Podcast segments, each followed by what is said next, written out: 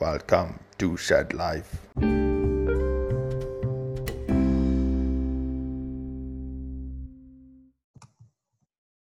Hello, everyone. Today we're joined by software developer and data scientist Jagdish. He's uh, been working in the UK for a number of years and he is originally from India. How are you today, Jagdish? I'm good. How are you? Yeah, good. Thanks. Very good. Very good. Um, so let's get straight into it. Um, you're basically a data scientist. You've got a lot of um, technical computing background. Uh, for the most people who may not know what data science is, why don't you just give us a nice little introduction to that?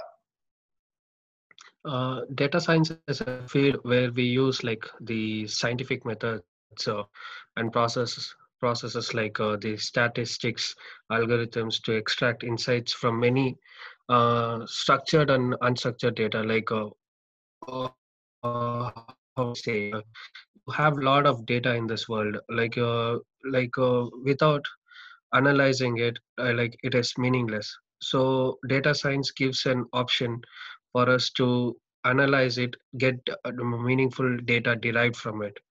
So the process can be like uh, can involve uh, like understanding the problem. First of all like uh, you have a lot of data but uh, what kind of problem you'll be solving with that data is the basic question. So we need to have a problem statement uh, uh, and then we start gathering related information related information and like we'll search for data where it can be uh, where and how it can be acquired and then we'll start uh, uh, that unstructured or structured data which we have and then we'll uh, look into like whether any errors in the data.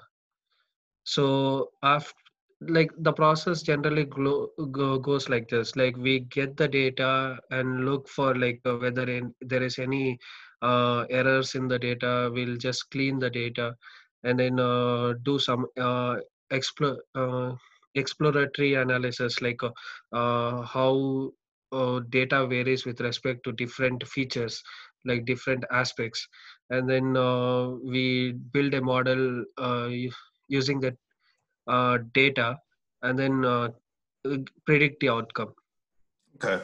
Um, all right. So that was obviously quite a technical um, introduction. That's um, fair play 'cause that's where your mindset is. I'm just going to break this down to um, maybe three three significant points in terms of what we previously used um, or what previously data analysts and statisticians etc used to use compared to maybe nowadays what data scientists use. So the first thing you mentioned i think using old school method of databases compared to big data now is simple. You had less data right? You had a lot more finite amount of data where you could fit into a into a spreadsheet or a database compared to now where there's a much more data Okay, so I'm assuming that's that's point one. I mean, that's where the word big data comes from. Uh, hopefully, I'm correct there. yeah Yep. like initially uh, like uh, big data we can simply put it like this like uh, uh, whatever data we cannot store in one system has to be stored uh, like uh, uh, it has to be stored across multiple systems. So for getting that like uh, if i say like uh, we have like uh, some petabytes of data but my uh, current system is like 1 tb 1 terabyte it can hold 1 terabyte of data. Where how can i store like uh, this 1 petabyte of data? So i need several systems right? So this is like this is how like uh, the big data ca- came into picture where we will be um, using uh, distributed systems pass the data and then uh, get uh, when we query it we uh, get all the data from all the systems like uh, like whatever required data from all the systems and then reduce and give it to a uh, give it to the user so this is uh, this is the this is called big data Sure, perfect. Yeah, that makes sense. And then um, I guess the other two points I was trying to signify in comparison, the old school again, call it old school. Obviously, still very much in use, but um, the older method we're talking about structured data usually in terms of databases and spreadsheets uh, compared to now using data science you would usually get i'm assuming unstructured or semi-structured i believe um, uh, the structured uh, if you see like uh, we can say data is structured when you have like when well defined columns like okay uh, if you take the a banking application you can see like name of the person in one column balance of the one person in one column uh, and uh, credit of the, credit of that person in one column. But uh, the, if you see like this is one kind of data we can gather but there is another kind of data like where we can uh, get it from facebook something like that like where person interaction all those things which is not categorized into any part. So we'll just have to deal with the data like how to extract meaningful information from that unstructured data. I think there's something so in there with metadata can, right? It's a lot of metadata yeah. as well which comes flows through. Yeah. Awesome. And uh, i guess the last significant difference we're looking at is you know what used to be basic business intelligence tools um, you know being used to do all this analysis work. And now it's kind of um, you're exploring a more granular level the you know the big data we're talking about. You're trying to understand these behaviors and trends. And i guess the tooling has completely changed around it as well because you have to be able to as you mentioned earlier during the processing of it uh, data cleaning data mining data exploration all this requires much more uh, yeah deep diving tools i'm guessing. Yes like uh, there are many, like if you if we if like for for a data science uh, for for a person to be called as data scientist like he has to be aware of like how to extract data from different resources. Like it can be stored in uh, different uh, databases or it can be uh, from different websites where he can scrape it uh, he has to know like uh, he has to know uh, like how to get data from different resources. For example uh, like one one such kind of technology using big data is hive where uh, it uses hive query language it for uh, gathering all data from different distributed systems. Awesome. Awesome. Um, one question i had i mean we're talking about user generated data and this this makes up the bulk of big data now because as you said it's not it's, it is unstructured. It's not structured in table format like your name your address or your phone number whatever it is. It's it's all the stuff you're doing online for example on social media or shopping sites or you know netflix amazon this that and the other. And it's collecting all your user generated data. Um, and that falls into two categories your implicit data and your explicit data. Now what's in your opinion the sort of moral and ethical issues surrounding um, maybe people and companies utilizing this data, especially the implicit data, where it's not user generated, if that makes sense. It's not you inputting something uh, directly into that category. Like uh, we can we can have it like we can uh, say it say this in two ways one uh, like you can collect you, you the, the companies collect information uh, like uh, uh, the usability information uh, how you use their site everything. I feel this is okay because like by gathering those information they are able to provide you they are able to serve you much better than before. Like uh, they know you are facing the, this difficulty while using a particular site. They can update it uh, in future or uh, they, they wanted uh, uh, like for for or for example like uh, you need a particular product but you are not able to find it uh, but uh, there are similar products uh, they can uh, tell you like they can inform you and then you can just go check it out.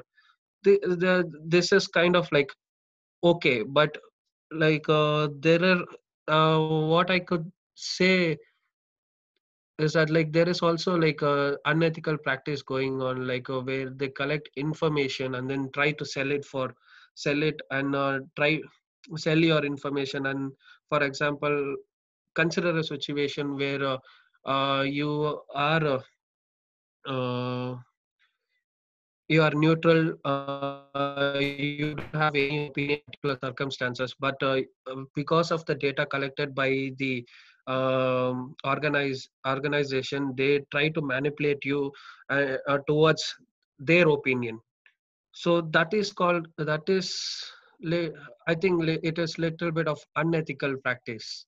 Apart from that collecting data for improvising the business like um, improvising the site or uh, showing like uh, the recommendations i think it is fine. Yeah i see what you mean because i guess like we said mentions of recommended buying products from amazon for example or you know recommended viewing activity uh, recommended sitcom, uh, series or movies to watch based on your viewing activity on a netflix all that i guess is using it in um well, what you could say is maybe in an okay manner right it's not really breaking any ethical boundaries it's trying to Im- uh, improve your sort of um, your your your living, I guess. But yeah, there are definitely um, definitely examples out there of unethical uses of this data and this new system. So yeah, it's interesting to know if there are any what the main sort of stopgaps are to try and prevent this and um, to slow it down, if anything, um, because it is obviously a, a, relatively new field, um, and it obviously isn't going to be regulated as much at the moment. So I'm wondering what kind of is out there, maybe currently trying to stop all this or prevent some of it happening? So uh, there is like uh, the laws, everything that is coming up recent, recently to avoid this kind of behaviors like unethical usage of data. So every person ha- like they have an option to like go check their privacy uh, settings like how uh, how the data is collected and how uh, the data can data is being used like uh, every person can go check the terms and condition uh, with respect to like uh, what is happening with their data and they can opt in or opt out of it. I mean a lot of people won't even they realistically won't read through the terms and conditions you know i mean? Because they're quite long and they're basically the small print you know i mean on a website. If you're quickly going on a website to maybe purchase something or research something before you know it you've you may have typed something in um, and then you're going on other sites which capture these and form them into adverts. You've suddenly got these adverts following you around and all the other pages just you know because you're obviously not going to go into the terms and conditions or the cookies straight away um, so yeah it seems a bit flawed in that sense doesn't it? Yeah like but uh, the responsibility has to be taken from both the ends where the user when he's using it he has to like like uh, he, knows like he's getting valuable information from the site but uh, before like uh, getting into it like he has to know like what is giving what is giving giving it out. Because for any business uh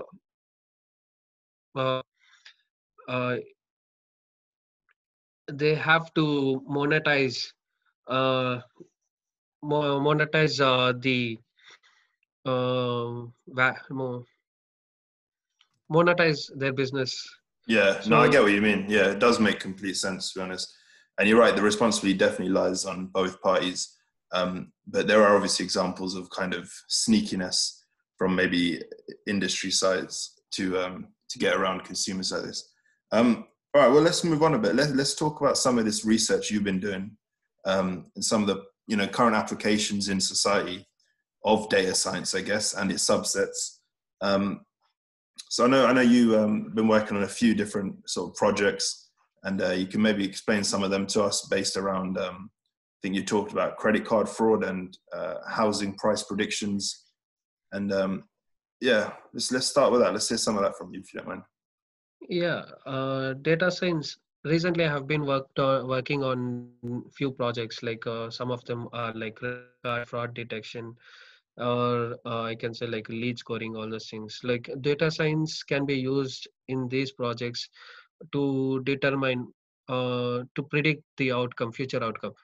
So in case of credit card fraud detection, uh, like banks always want to detect uh, uh, uh, the fraud transactions. So if we if they are able to detect a fraud transaction earlier itself, they will be saving millions of pounds so here we can use like uh, data science practices uh, to predict like whether the transaction is a fraud transaction or non-fraud transaction so basically what happens like what happens is like uh, uh, we can uh, in uh, for like uh, in this you understood the problem statement right? Like we have to currently we have to predict uh, fraud transaction or not fraud transaction.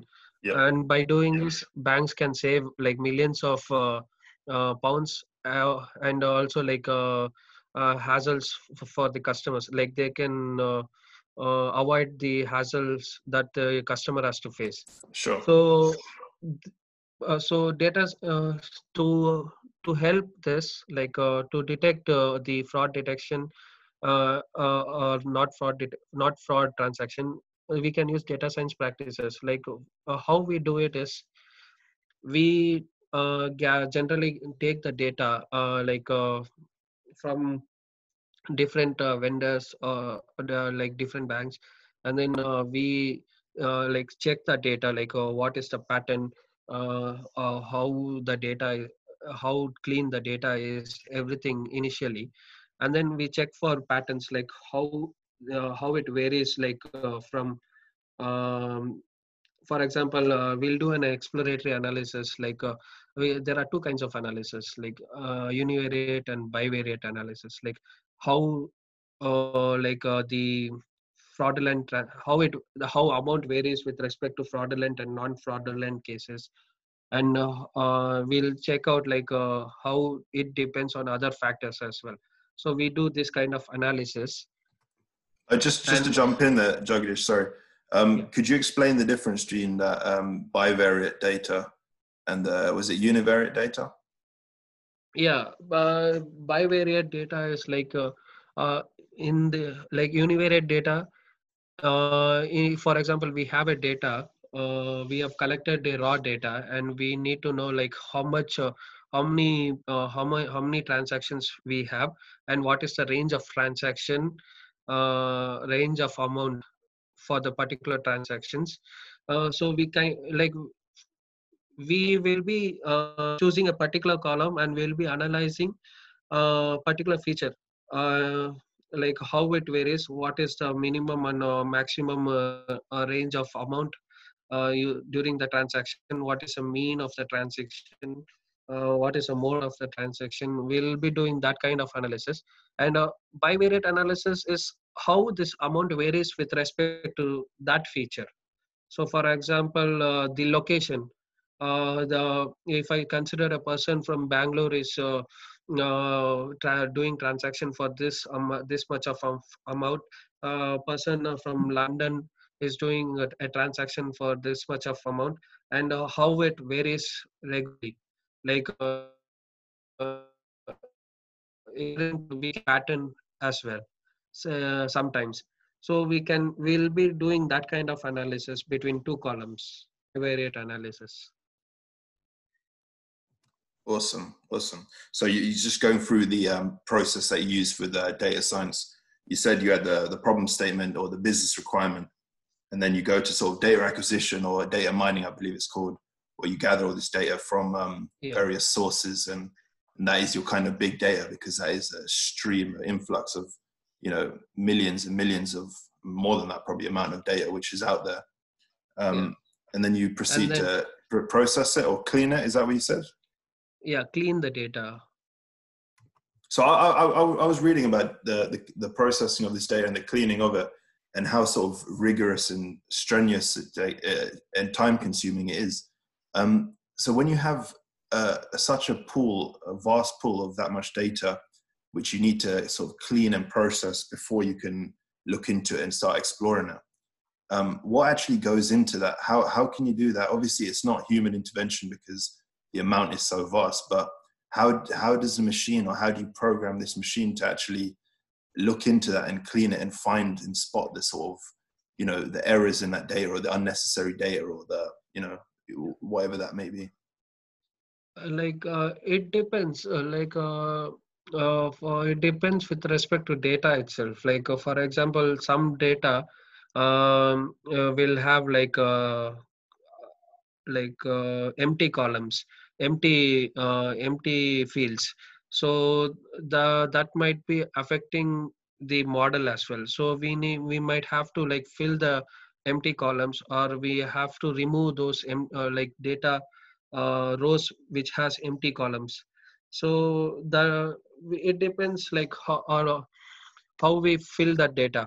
Like uh, we'll use the you'll we'll use uh, different algorithms like uh, knn uh, algorithms where uh, it will I'd, uh, try to identify the nearest match uh, to that uh, uh, field and then fill it with that uh, something like that. So when the we, we can see there there might be typos as well in the data like the same com for example if we take one company name it can have like it can be seen with different names like uh, different names in the sense it it might be typos extra c in it all those things. So first we'll look at the data as a whole and try to check what kind of errors are possible and we'll try to like clean it slowly. So this is the most important task in the data model building process like uh, uh, we need to have like good quality data. So we'll uh, we'll have a look at the data and uh, gather like a uh, few insights like what kind of term might be missing and what typos will be having. Those kind of uh, analysis will be going and then we'll be coding it uh, in the, in python or r like uh, we can code it in the python to replace those data or compute the nearest neighbors everything. Okay cool so all right so we've done the data data exploration you you, you said there's some some sort of modeling which takes place uh, now yeah. when you um when you code all this data together or whatever um so how, how does this vary between fields is this sort of a standard approach you take for, like you said, the research examples we gave at the start, credit card fraud, for example, and housing price prediction, and you yeah. know leads lead scoring you mentioned. Um, how does this vary from industry to industry, or is it pretty much a set set field, set method? Sorry. So it uh, we can say how it varies with respect to the kind of problems. Like, uh, uh, for example, in the credit credit card, uh, we need to uh, determine whether this is fraudulent case or non-fraudulent case. So this is basically a cl classification problem. So uh, what we do here is like we need to decide between two outcomes, which is true, which is false. So we can use uh, algorithms like uh, logistic algorithms uh, or uh, random forest tree tree or random forest algorithms uh, and KNN uh, algorithm.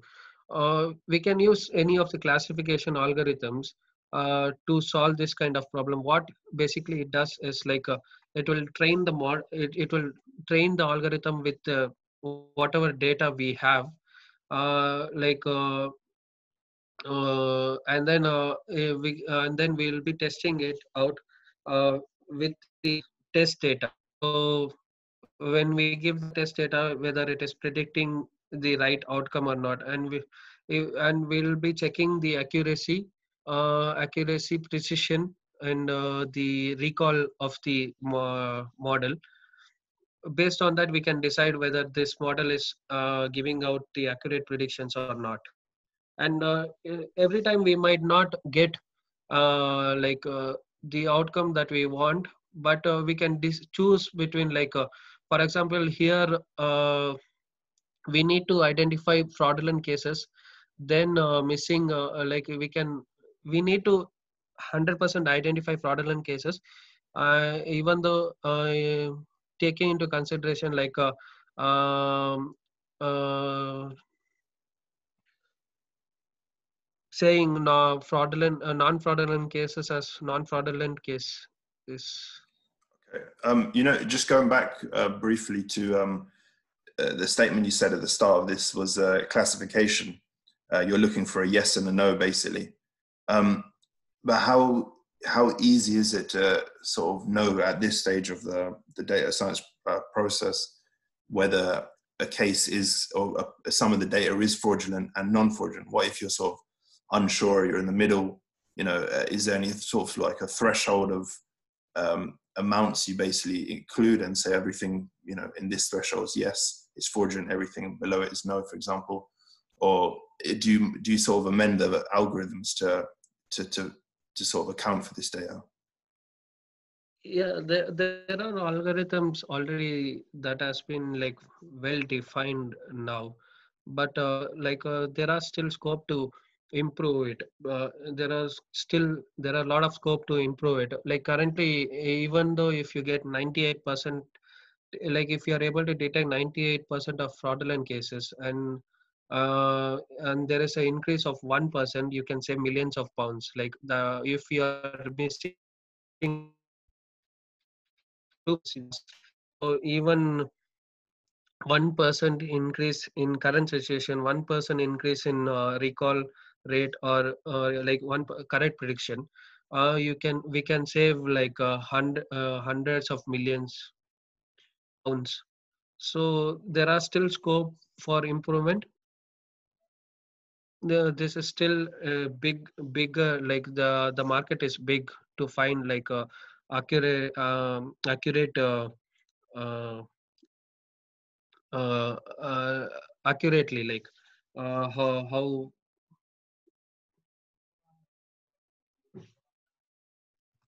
Oh yeah, I get, I get what you're saying. I think I get what you're trying to say. Um, uh, you know, just sticking on models for one last question. We, um, we, uh, sorry, I, I was uh, reading something about data slicing and how that sort of um, kind of splits the data uh, into, into test testing testing um, the data used for testing your model and the data used for training your model. Uh, how is this sort of implemented in a sort of current day example? Maybe moving on to the housing price uh, housing price example, maybe. Yeah, like uh, currently the problem uh, uh, we have is like there might be I will just take the credit card example itself before moving to the housing price. Sure. In, for example, the non-fraudulent cases, uh, like uh, non-fraudulent cases are much higher compared to the fraudulent cases. For example, if you take one lakh, one lakh uh, uh rows of data, in that only 400 column, 400 rows will be like uh, pertaining to the fraudulent cases. So this is, uh, and if you build a model on top of this kind of data you can see like even though the model is not able to determine uh, the uh, fraudulent cases it will say like 99 percentage uh, the model accuracy is 99 percentage. So uh, here is a problem like it's not very fine but you can see accuracy is 99 percentage. Because all are uh, out of one lakh row, one lakh rows like uh, uh, um, sorry uh, just just to um, just to um, uh, just just to make sure the, the the listeners understand what you're saying. When you say one lakh rows um, just translate that obviously um, uh, 0.1 million. 0.1 million okay thanks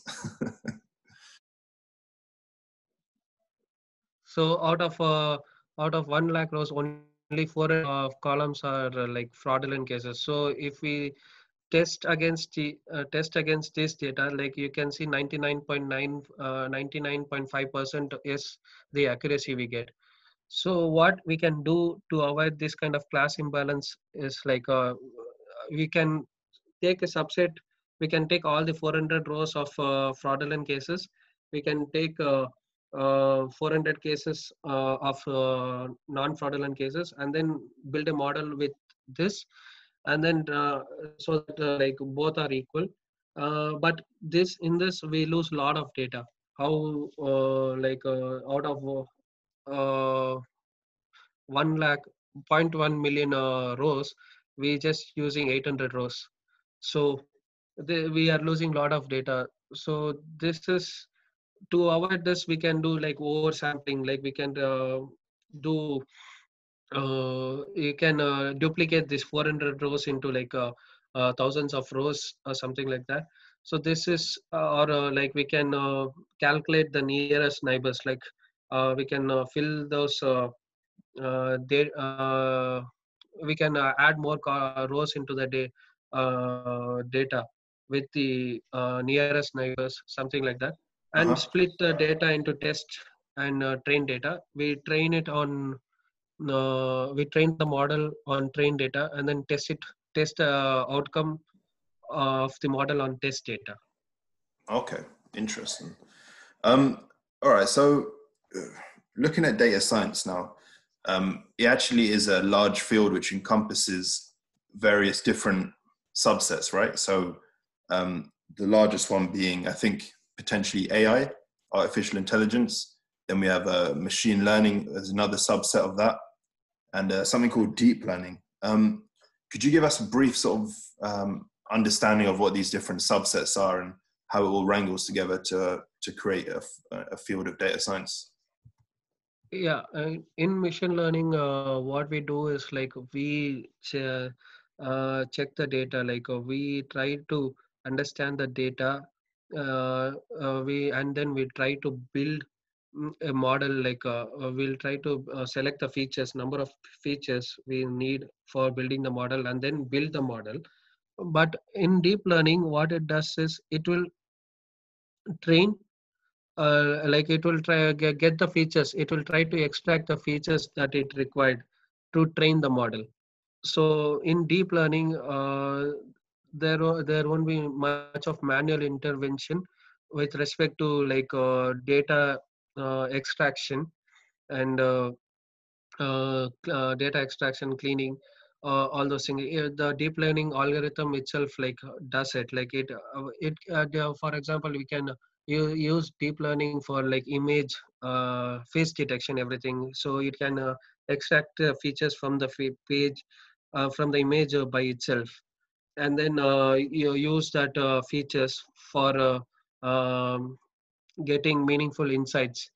So deep learning does all this by itself but um, uh, many machine learning doesn't do that. Like in machine learning manual intervention is required to collect the data and then give it to the model uh, algorithm to train it.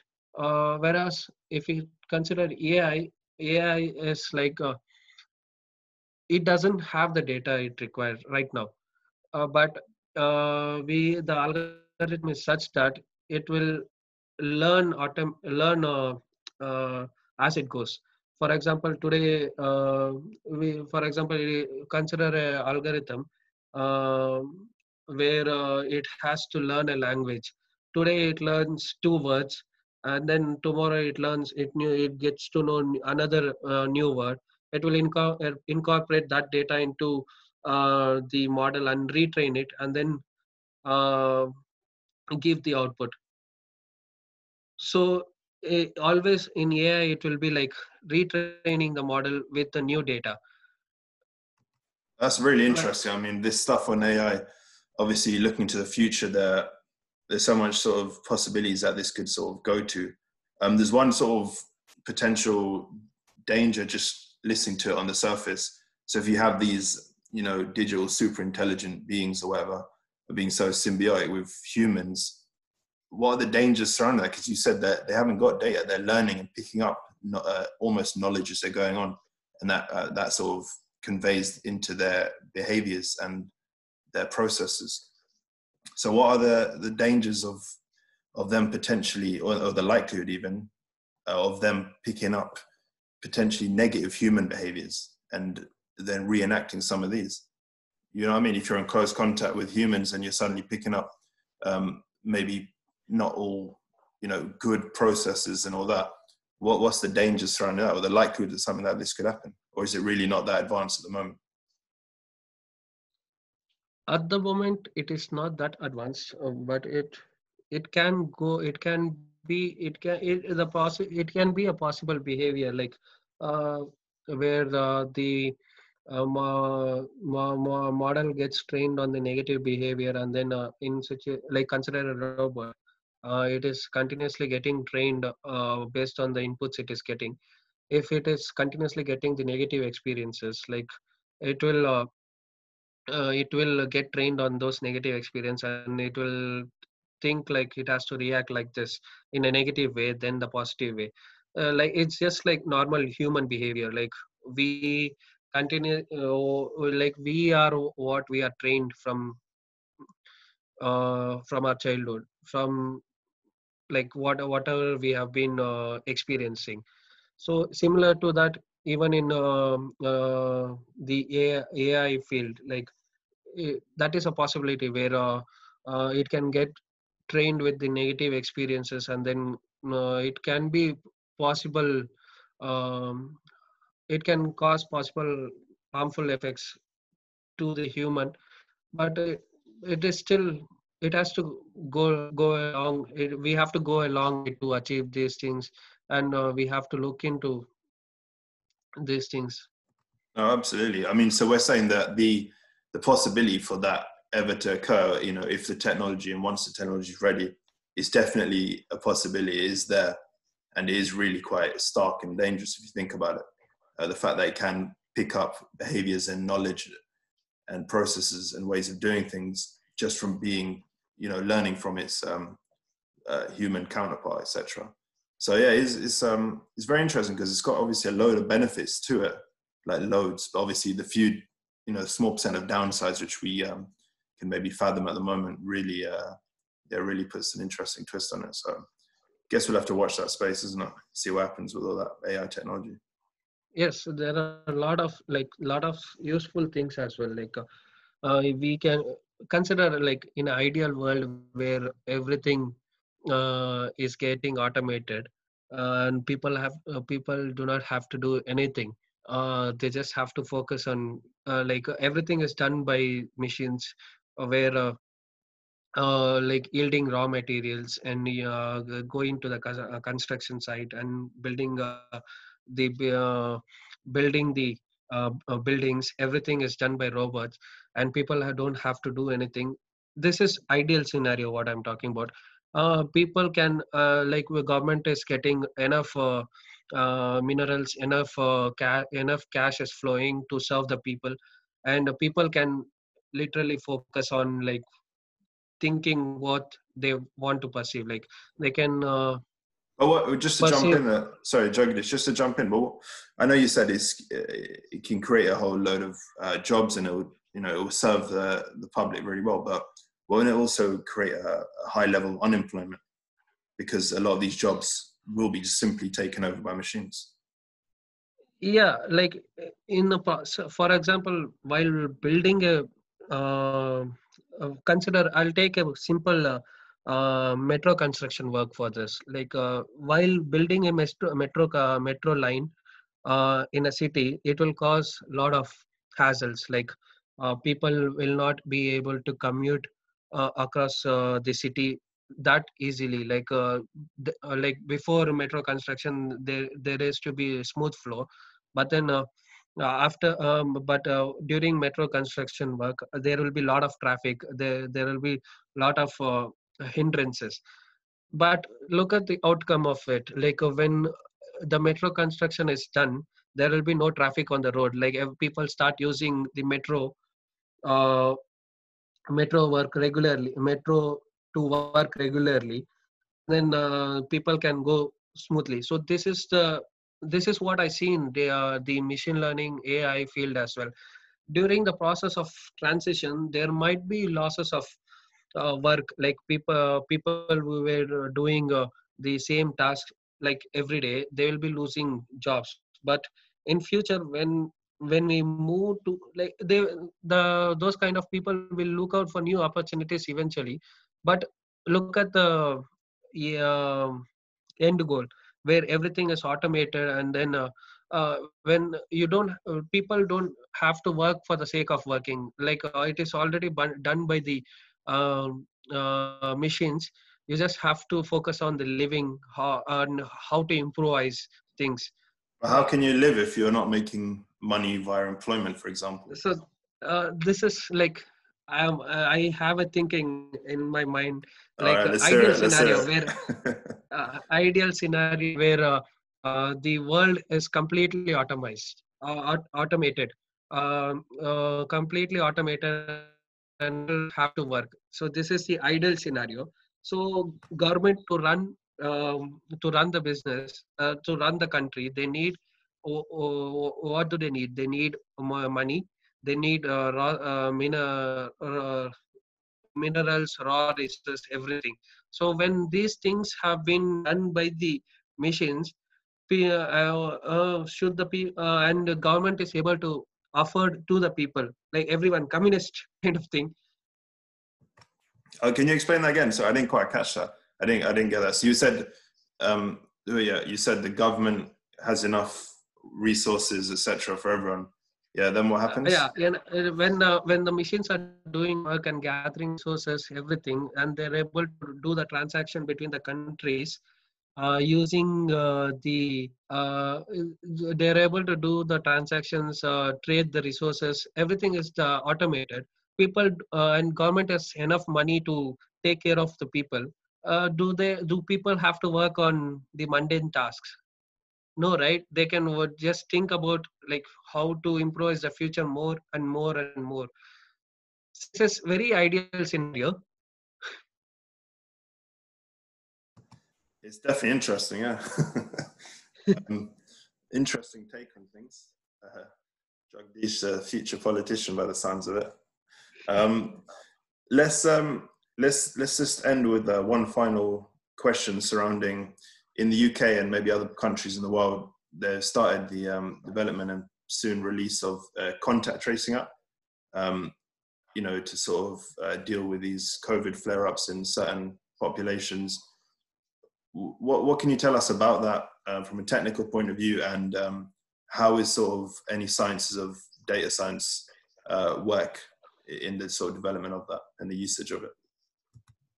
Yeah, like in current situation, uh, the contact tracing apps are like recently re, uh, required. Like it is more required than ever because they need to identify the infected persons or if yeah if the person has got in contact with the in, in infected person so how uh, this is recently being achieved is like a uh, for example, uh, I'll take a, a, situation in China where uh, they had ca- cameras across the streets. Uh, like everywhere in the town, they had uh, the cameras in each and every street, and the, those cameras uh, with those cameras, they used to um, uh, capture the uh, uh, capture the images and then analyze the images based on the uh, uh, based on the analysis. They are able to detect the person in the image and then a person next to him as well. They were they are able to they are able to like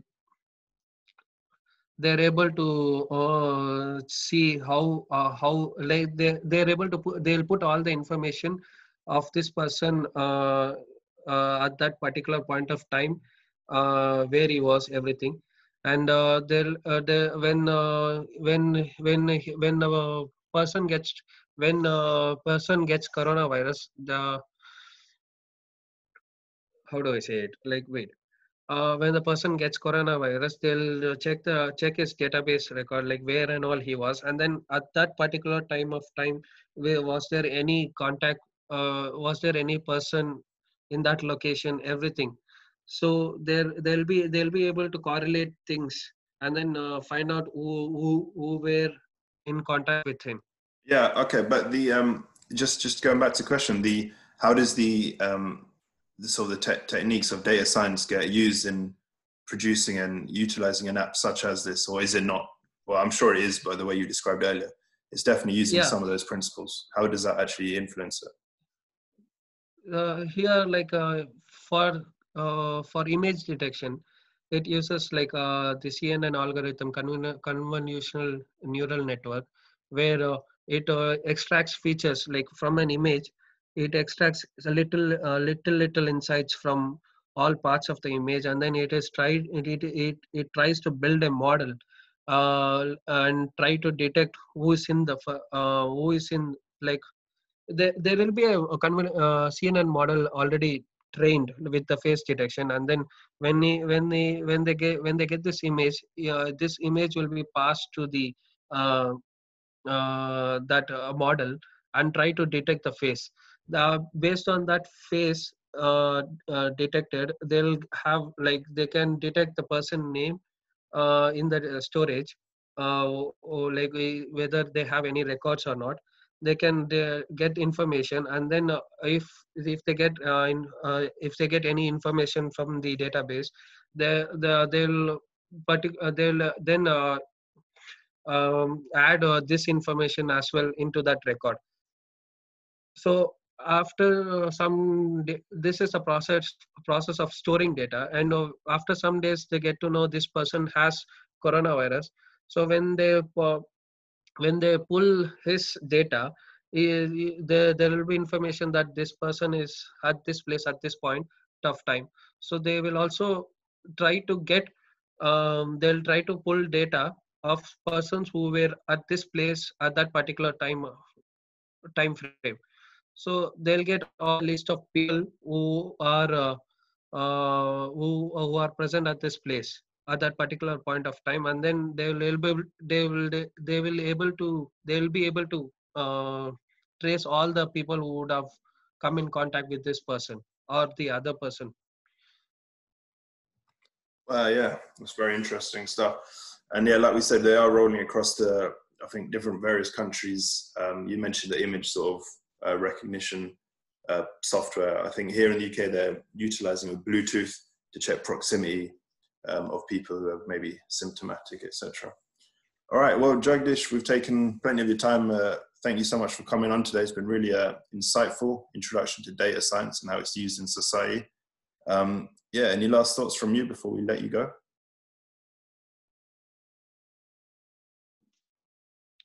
Uh, data science is a data science is a fascinating field and i'm looking forward to like what it brings and how it changes the world yeah most definitely man uh, it is more really interesting uh, topic and uh, it is yeah that's good yeah no like your, your spot on is very interesting we've learned a lot from you today um, I know you got to go now. So thanks very much for your time. And uh, thanks for everyone listening. Stay safe. Bye bye.